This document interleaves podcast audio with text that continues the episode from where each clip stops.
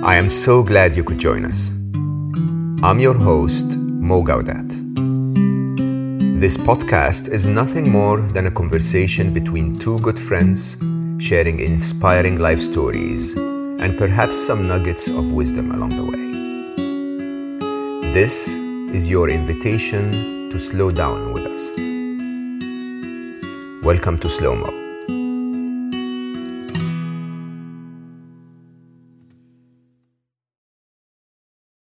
Today's conversation is an invitation for you to take a little bit of time to slow down and think about a topic we normally avoid talking about.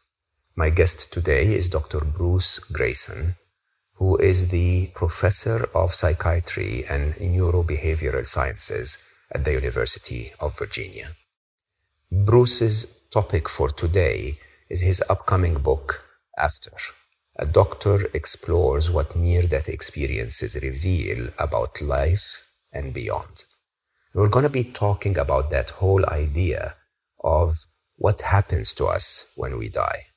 Bruce's interest in near death experiences began just a few months after graduating from medical school when he was treating an unconscious patient in the emergency room who stunned him the next morning with an account a very accurate account of leaving her body and observing the events around her, including observing him talking to her roommate, what he wore at the time, and the details of the conversation. That event challenged his beliefs about the mind and the brain and ultimately led him on a journey to study near death experiences scientifically for more than 50 years. This then led him to hundreds of studies and publications and medical journals. He co founded the International Association for Near Death Studies, an organization to support and promote research into these kinds of experiences. Through his research, he has discovered common and universal themes in the near death experiences that go beyond neuropsychological or cultural interpretations. He, in doing so, created a list of patterns of consistent after effects on individuals' attitudes and beliefs and values and personalities. He basically described to us in a very consistent way what a near death experience looks like and what it does to us after we experience it. This is a topic that's very dear to my heart. Slow down and listen with an open heart although some of the things we're going to discuss are things you may not believe are necessarily true. Dr. Bruce Greyson. So I've been very looking forward to our conversation. I, I don't know if you know my story, but I had a near death experience myself. And I lost my wonderful son when he was 21. Oh, I'm so sorry. Uh, yeah. With some indications that he probably had a near death experience before he left. At least accounts of his friends talking about seeing him at the time where he left our world, sort of. So it's quite an intriguing topic for me, and the whole idea of death and what death is about is something that I think is uh, is very intriguing for me and for probably for many many of my listeners. So after your book is coming in a month's time, right? Uh, March. Uh, March second. Second. March. Oh, so less than a month. That's all. Yes. And and is it available for pre-order so people can? Yes, yes. That's fantastic. So let, us tell them about it. What's after? I mean, this is your first time as an author, or is it not? That's right. Yeah. So you spent your entire life in the medical profession. Yes, yes. And now you're writing a book and not really about medicine, not really about the medical field, is it? Well, not really, not entirely. I do dip into that to talk about the medical hypotheses that have been proposed to explain near death experiences. But the book is primarily about the experience itself and how it changes people and how I came to find them interesting and how it changed me. I understand that you started being interested in NDEs literally just as you came out of graduation, right? So uh, that's right. Yeah. Can you share the story with us? Uh, sure, I can. I was raised in, in a materialistic scientific household. My father was a chemist, and we just never talked about anything non-physical. We weren't anti-spiritual. It just it just never came up, never occurred to us. There's anything other than the physical realm. So I went through college and medical school with that mindset that the physical world is all you get and that when you die, that's the end of everything. And then after medical school, I started my internship in psychiatry. And within a couple of months, I was asked to evaluate a patient who had overdosed in the emergency room. I went down to see her and she was unconscious. I couldn't talk with her. But her roommate, who had brought her in, was waiting for me in another room uh, down the hall. So I talked to the roommate about what was going on in the patient's life and what she might have taken for the overdose and so forth. And then I went back to see the patient. She was still unconscious. So she was admitted to the intensive care unit overnight. And I arranged to see her the following morning after she awoke. When I went there the following morning, she was barely awake, very, very groggy. Her eyes were closed. I introduced myself, and she said, through her closed eyes, I know who you are. I remember you from last night. Wow. Well, that kind of surprised me because I, I thought she was out cold. So I said to her, I thought you were unconscious when I came into your room to see you. And then she opened one eye and said to me, Not in my room. I saw you talking to my roommate. Well, that just that just blew me away. I couldn't imagine what that meant. The only way that could happen is if she had left her body and followed me down the hall. And as far as I could tell, I was my body. How can that happen? It was very unnerving. I had no explanation for that. But I was there to do a job. I had to work with her, her confusion and her suicidal thoughts. I couldn't deal with my confusion at the time. yes. So at the time, I just I just tried to push it out of my mind. And then a few days later, trying to reflect on that, I thought this couldn't possibly be. Somebody's playing a trick on me somehow. Although I couldn't imagine how, because she had told me everything I had said with her roommate, what we were wearing, what we were sitting, so forth. So was, she had a lot of detail and no mistakes. So I just kind of pushed it out of my mind or tried to. I, I wouldn't dare tell my colleagues about this. They think I was crazy. And then about uh, four or five years later, I met Raymond Moody, who wrote a book called Life After Life in 1975, in which he gave us the term near death experience and described what they were like. And when I read his book and talked with him, I realized what my patient was telling me about was not just one isolated incident. This is part of a very common phenomenon. And as a scientist, I couldn't understand this. And that meant you need to try to figure it out. It doesn't mean ignore it, it means go towards it. So I spent my uh, next 50 years trying to figure out what are these all about. And here I am still trying to understand it. That's actually a very remarkable approach. I mean, I say that with a ton of respect most scientists ignore most of what they don't, I wouldn't say understand, but what they wouldn't be able to measure. Well, that's true. And, and I did face that in some of the places I worked. Mm-hmm. They told me I was wasting my time doing this. I need to study things you can measure in a test tube. But actually, if you look at the history of science, if you study things that we already understand, you make tiny incremental advances. But if you study things we can't understand at all, that's where the big breakthroughs are made. Mm. So that's what I went for. I think that's a remarkable statement, actually. So I am a scientist myself, and I'm a mathematician, and I love science. It really makes all of my who I am. But I have to admit that the idea of filing and you know getting up the academia ladder and submitting papers and all of that would drive a lot of people to do that incremental research. Yes. Yes. And I think the idea of the, the breakthroughs happen when you study something we really don't understand. So, how do you study near death experiences? I mean, at the end of the day, there is no way you can send a probe or a, or a camera with the person that is going through that experience. So, how do you study that? Exactly, exactly. Well, you start by just collecting the stories. And, you know, a lot of uh, my colleagues dismiss that, saying those are just anecdotes. Well, actually, all of science starts with anecdotes. You collect stories and then you look for patterns and then you develop hypotheses and then test them. But you have to start with the anecdotes. If you dismiss all anecdotes, you have no science. So we started collecting anecdotes. And when we had enough, which means hundreds, we started looking at the patterns that recurred in the experiences. And one of the issues that came up early on was that there were a number of people trying to study near death experiences from different perspectives with different um, backgrounds. And some were interested in how we think, and they would look at changes in your thought processes, the thoughts speeding up, becoming clearer, and so forth. Others were interested in a more religious perspective. Is there an afterlife? And did you see God? And they asked about those things. And others were more interested in, in how it changes people's lives. So they asked about how's it changed you? And we weren't sure that we were all looking at the same phenomenon because we weren't asking the same questions. Interesting. So over a period of years, we looked at all the things that had been described as part of the near death experience. And through a statistical analysis, we found a small group that seemed to be most reliable. And we developed a scale eventually with 16 items, which were the core near death experience. And we published that in 1983, and that quickly became the gold standard of, of measurements for near death experience. And it's been used in thousands of studies in the past 40 years. Since we've learned a lot since then, I don't think it's still the best measurement, but it's, it's what we have and what everyone uses. It's good for comparing among researchers and across large groups of experiences. It's not particularly helpful in dealing with one individual person because one person may score very low on the scale and yet have a very profound life changing experience. And you wouldn't tell them you didn't have an NDE. They obviously did.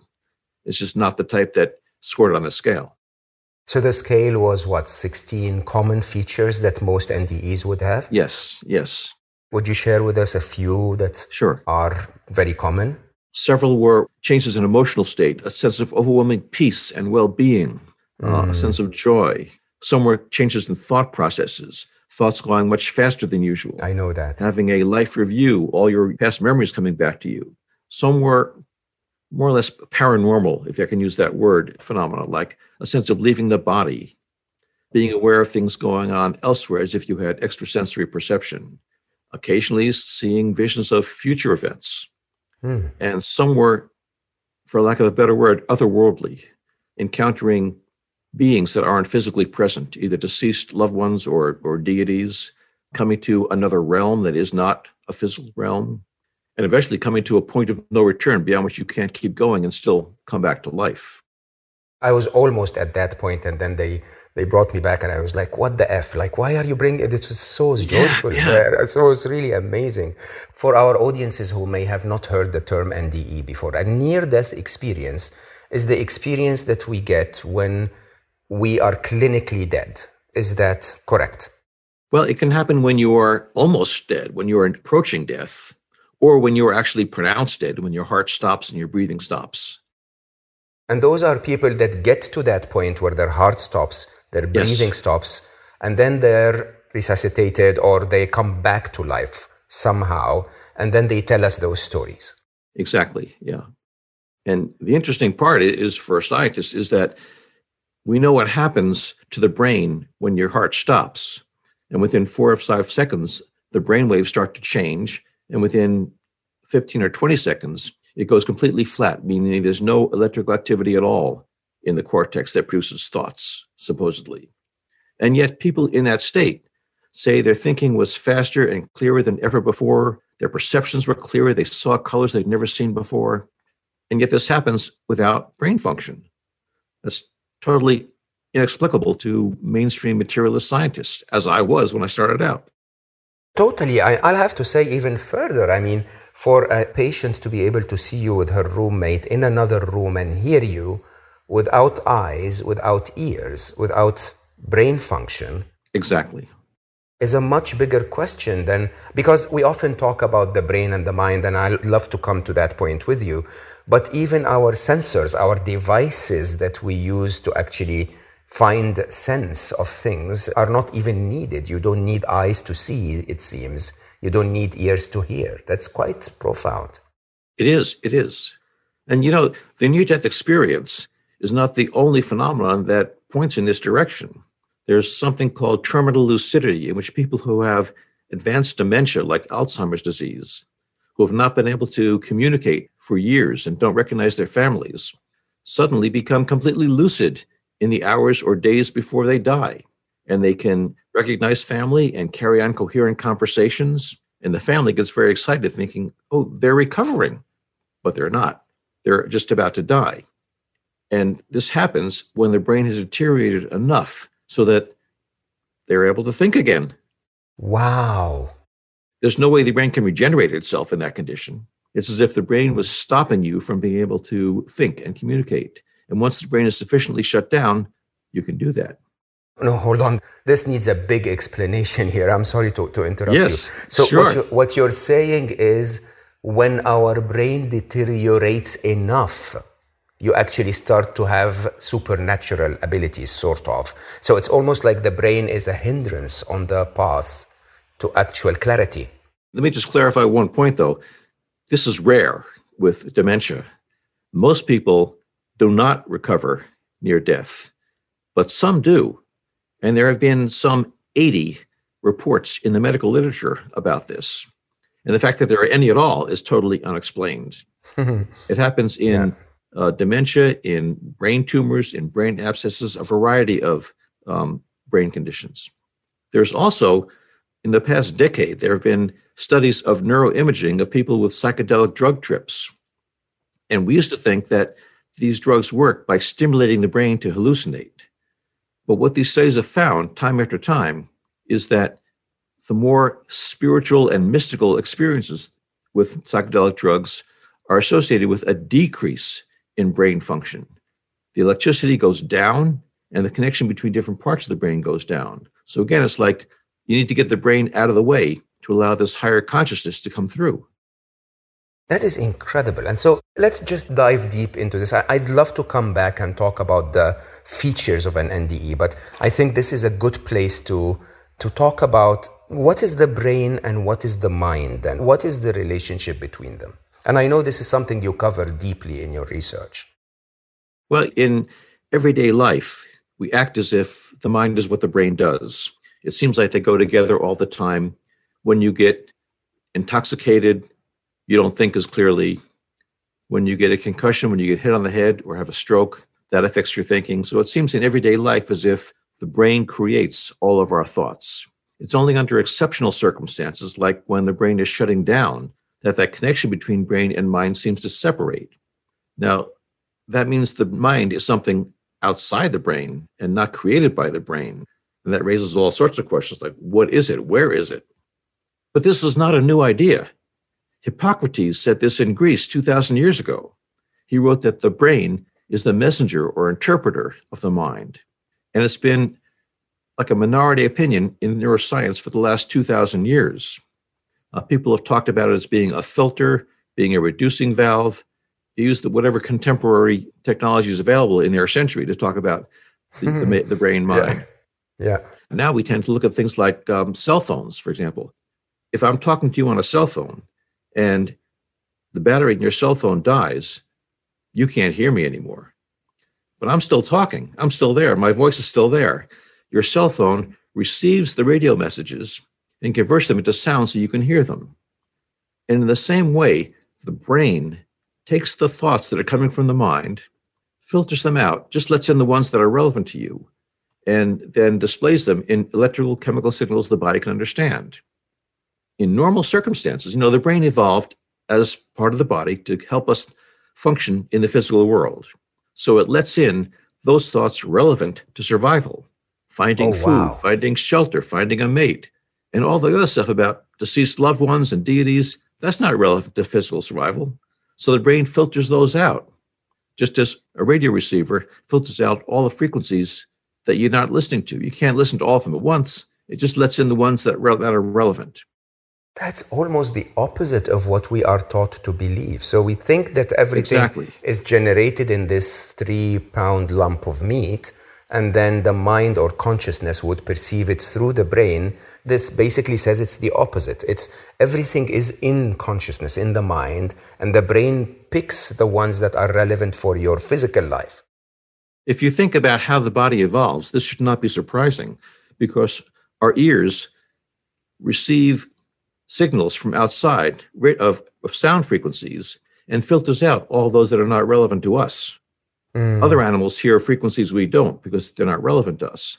So the ears filter out irrelevant stimuli, and the eyes only let in those wavelengths that are relevant to our survival. So why shouldn't the brain do the same thing? Filters out those things that are irrelevant to physical survival and just let in what we need. So you say so NDEs would sort of impair the brain to the point where that filtering is not there anymore. So you can have out of body experiences. You can talk to you know deceased loved ones and so on. Also psychedelics would have similar effects because they would shut down a certain part of the brain and so suddenly you see more vivid colors or you see a different view of reality that you've been shutting down before. Exactly. Now this is really something because then is that something that we can tap into with our own training, with our own conscious on demand, if you will? Well, various spiritual traditions have been trying to do this for centuries. And they usually do that by calming the brain by various meditative techniques or by stimulating to the point where it becomes overloaded. The whirling dervishes, uh, some. Interesting. Yeah, yeah you know, as you said, this is the exact opposite of what we were trained to, to believe. But what we were trained to believe also doesn't make sense. We have a physical brain that operates by electricity and chemistry, and we have no idea, no hint of a suggestion of an idea of how a physical chemical thing like that can create a non physical thought. No one has ever come up with an idea of how the brain can produce a thought or a feeling or a perception. It's just a hypothesis that we accept, but there's no explanation for it.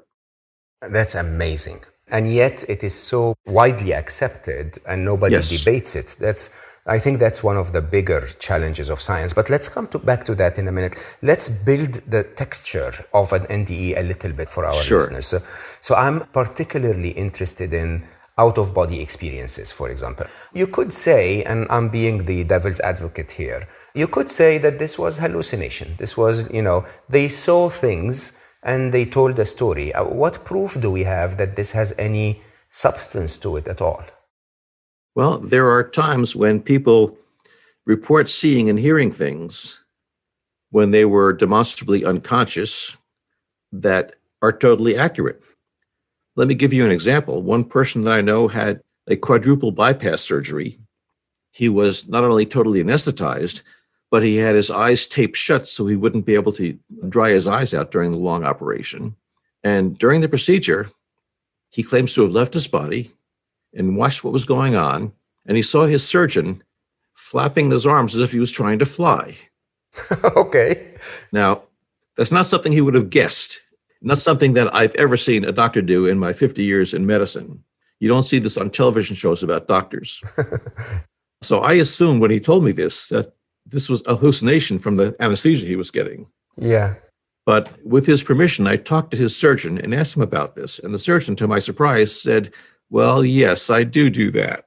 He had developed this idiosyncratic habit, which no one else had ever used. He gets himself gowned and gloved and sterilized, and then walks into the operating room after his assistants have started to open the body and start the procedure. And while he's supervising them, he doesn't want to risk touching anything that's not sterile. So he places his palms flat on his chest where he knows they won't touch anything.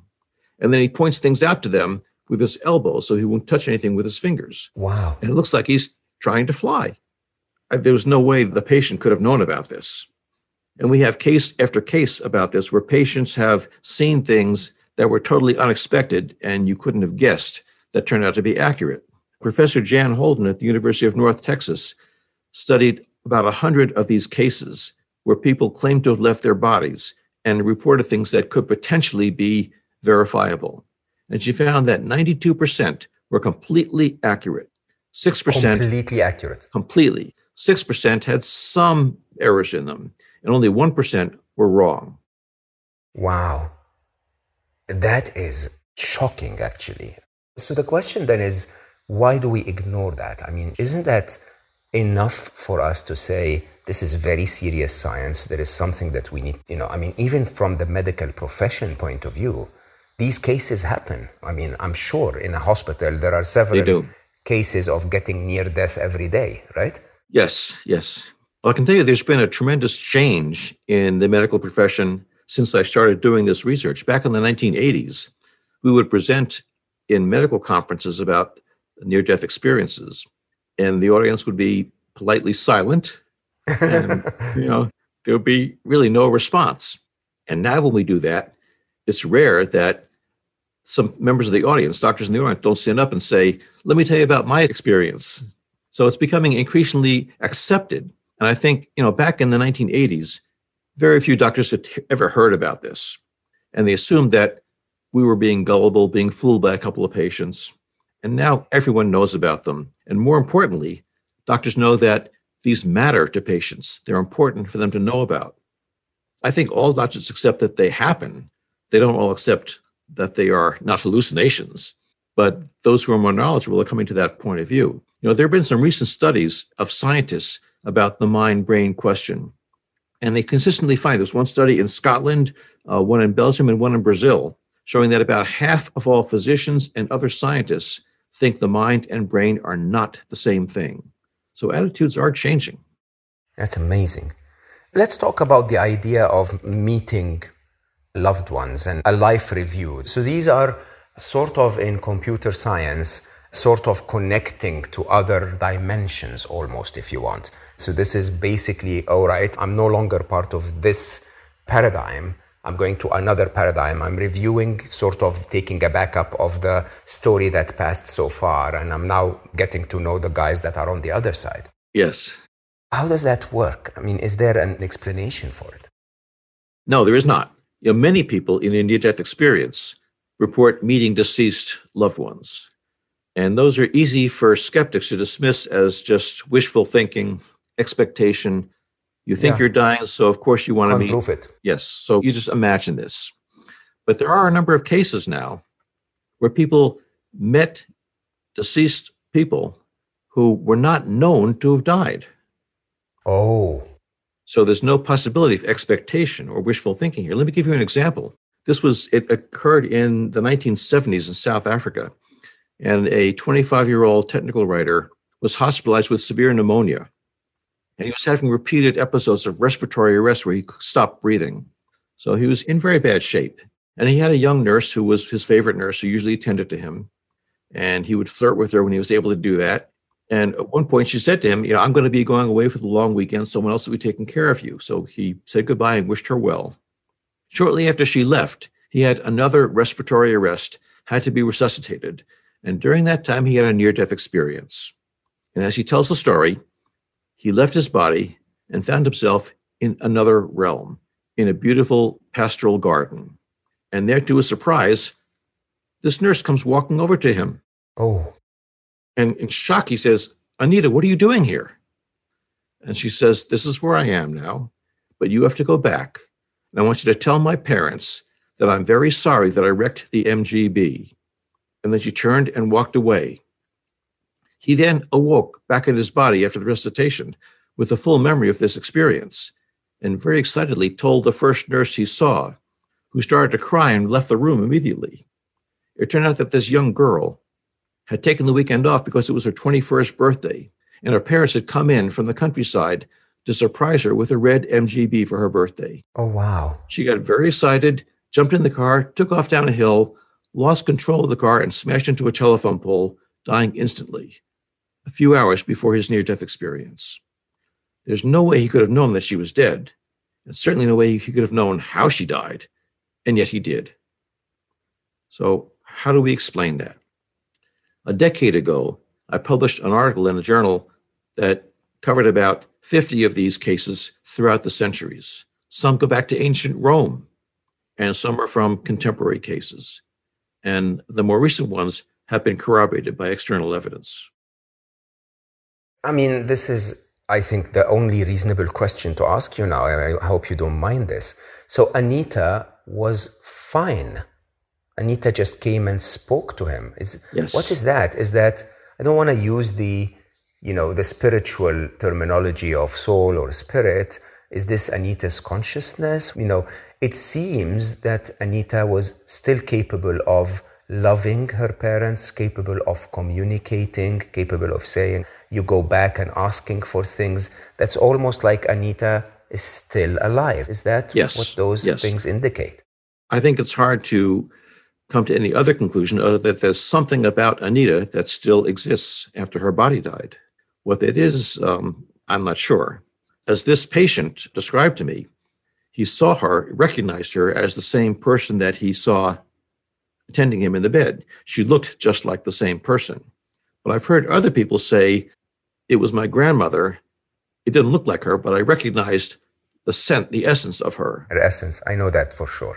In my personal experience, you don't recognize the physical form, but you Yes. know intensely that this is your father, or, you know, it's actually quite interesting. Even in dreams, sometimes you don't recognize the physical image of someone, but you know that you were talking to your son or someone else, right? Yes, yes. If you ask a near death experiencer what happened in the NDE, they often start by saying, Well, there aren't any words to describe it. You can't put it into language. And then we say, Great, tell me all about it. You know, so we know we're forcing them, Yeah, yeah. we're forcing them to distort the experience by telling us about it. So they use whatever metaphors are available to them to describe to us what happens. And those metaphors are usually cultural or religious. So you may see this entity, which you recognize as being the nurse who works with you, and you would impose on that entity her physical appearance, or at least so you can understand it, or so you can t- tell to me in a way that I can understand. Yeah. You know, many people will talk about uh, seeing a warm, loving being of light. And in Judeo Christian cultures, they're likely to say, this was God. But many people will qualify that and say, no, I don't mean the God that I was taught about in church. I'm just using that word so you understand what I'm talking about. But it was much bigger than that. Yeah. And many will say, you know, you God, you can call it Buddha, you can call it Christ, you can call it Krishna. Doesn't matter. It's all there is. Wow. Now, uh, I don't know how far we can go down that path actually, but that idea of continuity, I think, is, is quite a, a strong message. Because one of the things I heard you talk about is in one of your speeches online is the idea that an NDE will change the life of people that went through it, and that the top change is a disappearance of the fear of death. Exactly. Yeah. The most common thing is a complete elimination of fear of death. Now, as a psychiatrist, when I heard that, I started worrying about will that make people more suicidal? Because many people who are tired of this life don't become suicidal because they're afraid of what will happen when they die. They're afraid of death. And if you eliminate that, won't that make them want to kill themselves?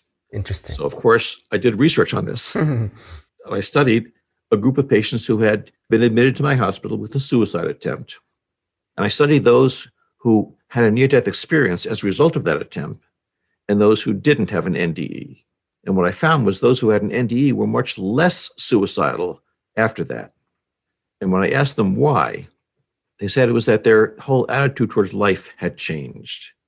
They still have the same problems they had before, but now they realize that they're more than just this bag of skin.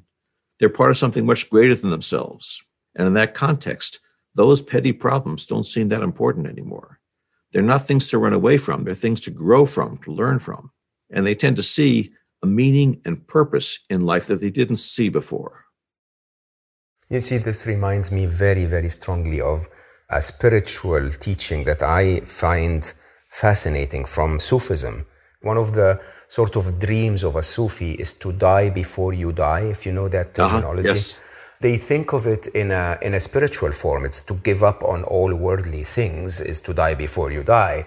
But when you talk about it now, it, you know, it registers so strongly because an NDE is literally to die before you die. It's verbatim what that is. And it really alleviates you from that fear of death, from that assigning weight to things that really don't matter. I think it must also sort of probably reduces your, at least in my case, you know, your interest in status or material things. Oh, or- yes, definitely. yeah, it's such an interesting change. And to just realize that life is not just this, you end up changing as a person. Any other common changes, you know? Right. Yeah. Well, there there are some corollaries to this. When they find that, as you said, they they sort of lose interest in worldly things, in material possessions, in power, prestige, fame, competition, and they become much more spiritual, much more loving and compassionate Loving and compassionate, I know. and yeah. altruistic, and um, they become actually more invested in this life. They say that if you're not afraid of dying, then you're not afraid of living either. You're not afraid of taking chances, living more freely, because you're not afraid of losing this. Wow. you know what comes after is not not something to be afraid of. So why not indulge all you can here? So people become much more they find life much more meaningful and fulfilling and enjoyable than they did because they're not afraid of dying. Ah, I wish we could tell people more about that. I mean, especially in tough times like the times we're going through. Yes, you know, yes. where where a, a big a big part of the anxiety about the pandemic is what's going to happen to me tomorrow, what's going to happen to my loved ones. And, and, you know, the topic of death is in general a topic that's in most Western cultures highly avoided. It's like, let's not talk about this because we just don't want to talk about something we don't understand, if you want. And I think removing that changes everything, removing the idea of, hey, death is just one more phase of this constant life. Would you say that this is true? Yes. Oh, definitely, definitely. But the good news is that you don't have to have a near death experience to understand these changes. There have been several studies now of students who were taught about near death experiences in three different colleges in the United States where they had a semester long course in near death experiences and they measured their attitudes and behaviors at the beginning of the course and at the end, and then a one year follow up. And they found that this course in a near death experience makes people more compassionate, and more altruistic. And this has been done with college students, with nursing students, and in one case, with high school students. Just being aware of the concept, aware of the idea, allows you to sort of simulate dying before you die, to know that this is true, this is possible. It makes you think about what's meaningful in your life and what isn't, and what's going to remain when you leave here. Would you say, Bruce, you started our conversation by saying you came from a, very scientific family, your father was a chemist, and that nothing other than the physical, you said, mattered. Would you say that this changed for you? Definitely, definitely. It's hard for me to explain all these things in a physical terms. I don't see how that can be done. So I accept that there is something beyond the physical. What it is, I don't know because the people who tell me about it are speaking metaphorically. So I assume I can't take it literally, but I know there's something there and something that is not to be afraid of. Now, as a scientist, I can't say this is the truth. I can say the evidence points in that direction. Well, I could be wrong. I could be misinterpreting the evidence. There can be more evidence coming up in 20 years to contradict this. But right now, it looks like the evidence is pointing towards the physical world not being the whole story. In fact, not even being the most important part of the story. Wow, I think this would be a fascinating way to end our conversation. This truly is a conclusion that I think we should leave everyone in a bit of silence now to think about deeply. I can't wait for your book after to come out. I'm pre-ordering it myself and I hope we have a, another chance to talk about it after I've read it. I think this is a fabulous contribution. Oh, thank you. Uh, to open people's eyes to to a spiritual experience that I have always longed to have to die before you die. I think that's amazing. Yes, yes. Bruce, I thank you very much for your time. Thank you so much for your knowledge. Thank you so much for putting your life behind this. I think it's a fascinating conversation and an eye opening conclusion in so many ways. Thank you, Mo. It's been a delight talking to you. So there you have it. That's I'm going to leave you in silence after this conversation to think about the reality of what did Bruce say? That this life within this bag of skin is what he used, is not the extent. As a matter of fact, it might not be the bigger part of life. I think I'll leave you to think about that.